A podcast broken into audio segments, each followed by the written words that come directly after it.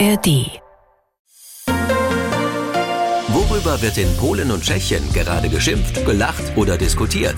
MDR Sachsen schaut über die Grenzen. Mensch Nachbar. Ein Podcast von MDR Sachsen. Willkommen zu Mensch Nachbar, die Dreiländersendung. Und das heißt immer wieder Neues, immer wieder Interessantes, auch mal was zum Lächeln, zum Schmunzeln natürlich mit dabei, der Blick nach Polen und Tschechien. In Wrocław begrüße ich meinen Kollegen Tomasz Sikora. Hallo Tomek. Ja, hallo, dzień dobry z Wrocławia. Tomek, ein beliebtes Hobby bei euch, Grillen im Sommer. Und ich glaube, die Saison scheint in die Verlängerung zu gehen. Bestes Wetter für euch? Grillen, ja, das ist eine polnische Leidenschaft, obwohl wir momentan am liebsten, äh, so nennen wir es in Polen metaphorisch, unsere Politiker grillen. Mhm. Äh, in einem Monat haben wir äh, Wahlen, die Politiker versprechen viele. Zum Beispiel hat die Regierungspartei versprochen, dass sie, wenn sie gewinnt, das Essen in den Krankenhäusern verbessern wird. Denn äh, heute haben die Krankenhäuser ein Euro täglich pro Patient. Interessanterweise ist die Regierungspartei seit acht Jahren an der Macht und sagt, dass es äh, zwölf sein müssen, damit die Patienten zum Beispiel Ketchup auf die Würstchen bekommen. Äh, also, Politiker grillen, das ist unseres Lieblingsthema bei Grillen. Und aus Liberec berichtet mein Kollege Peter Kumpfe, Spätsommer in Tschechien. Hm? Wie genießt ihr den heißen September oder was gibt es Heißes an Themen im September in Tschechien? Hallo, dobrý den, einen schönen guten Tag auch von mir.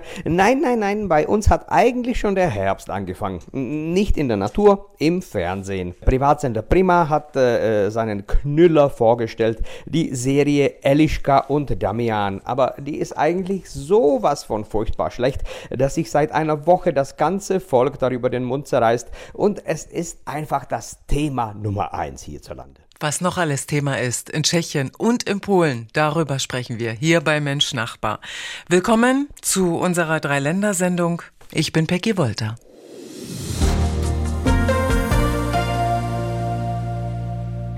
Über das Thema Inflation bei unseren Nachbarn, als sie den Wert der sogenannten Volljährigkeit erreicht haben, hatten wir hier bei Mensch Nachbar bereits berichtet. Und Eben, die Inflation hält sich seit Monaten zweistellig. Thomas Sikora, wie hoch ist die Inflationsrate aktuell und vor allem, wie bekommen die Menschen in Polen dies zu spüren? 11 Prozent, also weiter hoch.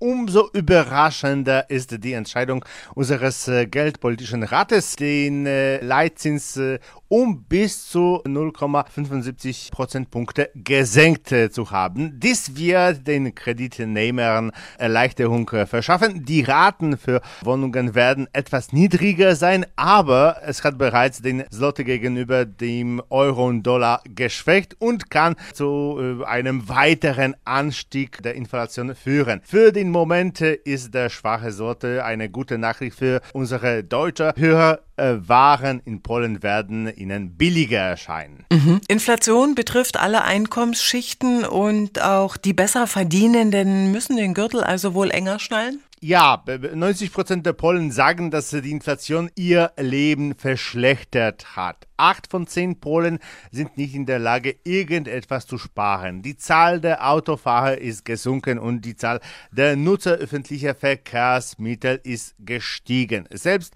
Menschen mit dickerem Geldbeutel verzichten in diesem Jahr auf einen teuren Urlaub in Kroatien und entschieden sich für das billigere Albanien. Und Kroatien selbst war billiger als ein Urlaub an der polnischen Küste auch das ist eine Folge der Inflation. Wir haben aufgehört, ins Theater und ins Kino zu gehen. Äh, der Verkauf von Eigenmarkenprodukten in den Geschäften stieg um ein Drittel. Und in den Geschäften selbst hat die Zahl der Diebstahle um 12 Prozent zugenommen. Außerdem verschwinden Dinge ähm, des täglichen Bedarfs und die Diebe sind oft Senioren. Die Inflation. Unser Thema heute, Peter Kumpfe in Tschechien. Die Inflation ist bei euch auch hoch, die Krone stark. Immer mehr Tschechen gehen zum Einkaufen ins benachbarte Ausland. Warum? Inflation in Tschechien liegt äh, knapp unter 10 Prozent. Das ist jetzt äh, nicht schlimm, aber auch nicht richtig gut. Äh, und die starke Krone macht Spaß beim Reisen und im Ausland einzukaufen, aber macht graue Haare denen, die exportieren müssen. Die Tschechen, die in der Nähe der Grenze wohnen, fahren eigentlich regelmäßig ins Nachbarland einzukaufen. Und äh, es gilt so wie für Polen, aber auch für Deutschland oder zum Beispiel Österreich im Süden. Die Gründe sind, die Waren sind da entweder billiger, bei Mode oft äh, gibt es äh, irgendwas früher im Ausland zu kaufen als hier in Tschechien. Die Prager haben jetzt für sich Dresden als ein äh, Einkaufsziel Nummer 1 entdeckt, denn über die Autobahn braucht man ja nur knapp etwas über eine Stunde und man ist auf dieser Meile, wo es Mode und und und gibt und das wird auch gern genutzt. Oft wird eine Reise geplant mit Kultur, Sehenswürdigkeiten, aber inklusive Einkaufen. Seit neuestem holen die Tschechen im Ausland auch Baumaterial und das nicht nur in Polen, wo es zu erwarten wäre, dass es billiger ist. Nein, Baumaterial ist inzwischen auch in Deutschland oder Österreich billiger. Mhm. Ist es auch bei euch zu spüren, dass die, die sonst nicht so auf jede Krone schauen mussten, jetzt auch sparsamer leben? Ja, es wird gespart. Auf einer Seite sehen wir ausverkaufte Reisen in den Reisebüros, andererseits schließen einige Kneipen wegen Gästemangel. Ich äh, habe mit Leuten aus Harachow gesprochen am letzten Wochenende und obwohl auf den ersten Blick überall voll war, hatten die Pensionen und Hotels im Gebirge keine gute Saison. Aber es wird eine interessante Entwicklung beobachtet. Die Guten überleben. Der Gast, der Kunde, wenn er schon mehr ausgeben muss, möchte er auch für sein Geld Qualität bekommen. Und so mein Bekannter, ein Wirt aus Jablonetz, in seiner Feinschmeckerkneipe läuft äh, der Laden eigentlich viel besser als vor Covid. Leben mit der Inflation bei unseren Nachbarn und die Inflation und ihre Folgen. Der Blick nach Tschechien und Polen hier beim Sachsenradio. Mensch Nachbar, ein Podcast von MDR Sachsen. Das Riesengebirge in Polen und Tschechien. Beliebtes Wandergebiet, auch von uns Deutschen. Und an den Wochenenden, also kann es auf den Wegen auf dem Berg Richtung Schneekoppe wirklich schon mal eng werden. Wie die Ameisen tummeln sich die Touristen da oben. Und viele Touristen umgehen jetzt die sogenannte Raschauer Zeit auf dem Berg, Tomek. Ja, wie? Wenn dein Freund kein Foto vom Sonnenaufgang über den Berggipfeln in seinen Facebook-Fotos hat, dann ist ist er wahrscheinlich kein Pole. Äh, es ist so ein Trend, mit Taschenlampe in die Berge zu gehen und die ganze Nacht zu klettern, um den Sonnenaufgang auf dem Gipfel zu beobachten. Die Ranger im Nationalpark sagen sogar, es sei eine Plage und auf den Wegen ist nachts oft mehr los als tagsüber. Ist dies auch auf tschechischer Seite zu beobachten, Peter? Also erst muss ich lachen, denn als ihr dieses Thema vorgeschlagen habt, habe ich nackt wandern verstanden. Gut, äh, nein, es ist absolut kein Trend in Tschechien, also noch nicht. Äh, wir Tschechen sind ja in dem Ganzen sehr konservativ und bis ein Trend zu uns kommt, kann es noch ein oder zwei Jahre dauern. Also wir wandern ja angezogen und tagsüber. Konservativ, unser Peter, und denkt sofort an Nacktwandern. Wie das zusammenhängt, das müssen wir nochmal extra klären in einer nächsten Sendung. Es geht um Nacht. Wandern. Ist das generell ein neuer Trend in Polen, Tomek?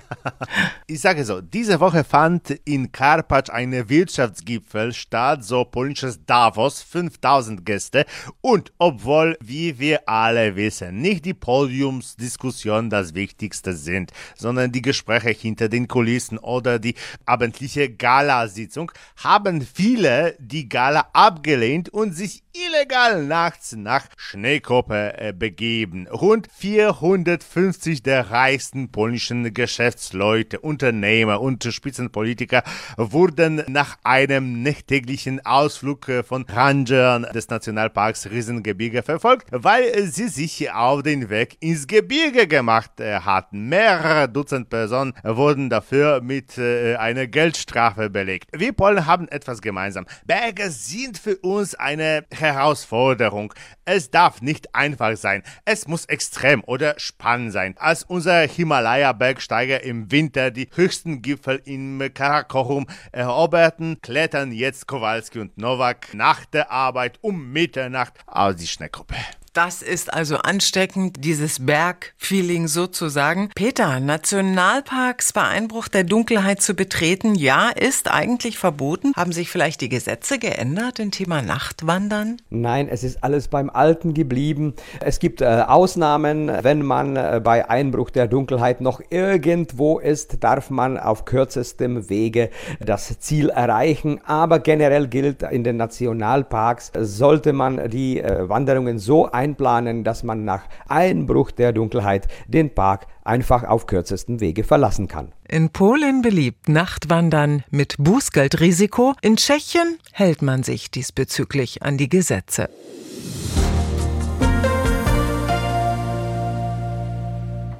Bernstein, das Gold der Ostsee, hat ja schon viele fasziniert und zum Bernsteinfischen auch animiert. Und entlang der polnischen Küste kann man immer wieder einen Bernsteinrausch erleben, aber auch kein Wunder wird doch auch immer wieder mal was gefunden an Bernstein, Tomek, so wie kürzlich wieder bei euch. Na klar, vor einer Woche hat das Meer einen handgroßen Bernstein äh, ausgespült, der wunderschön erhalten war mit Insekten darin. Die Polen lieben es, nach Bernstein zu suchen. Ich habe gesagt, dass äh, wir gerne nachts in die Berge mhm. gehen. Es gibt aber auch viele, die, wenn sie hören, dass ein Sturm über dem Meer vorhergesagt ist, schnell Urlaub nehmen, die ganze Nacht fahren, um morgens im Morgengrauen am Strand entlang zu gehen und Bernstein zu suchen. Wenn man um 8 geht, ist man der Letzte.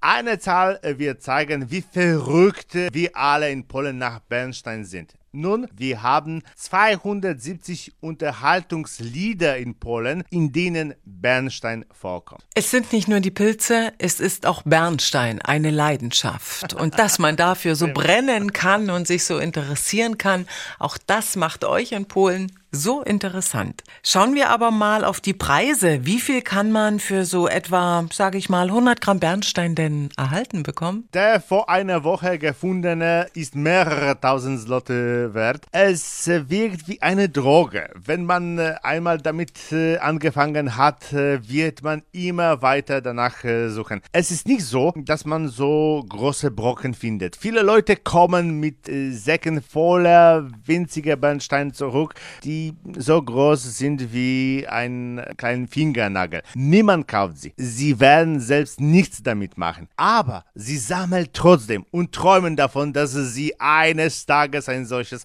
Exemplar finden werden, wegen der Schönheit nicht der Werte. Und genau auch das ist es, was wir an euch so lieben.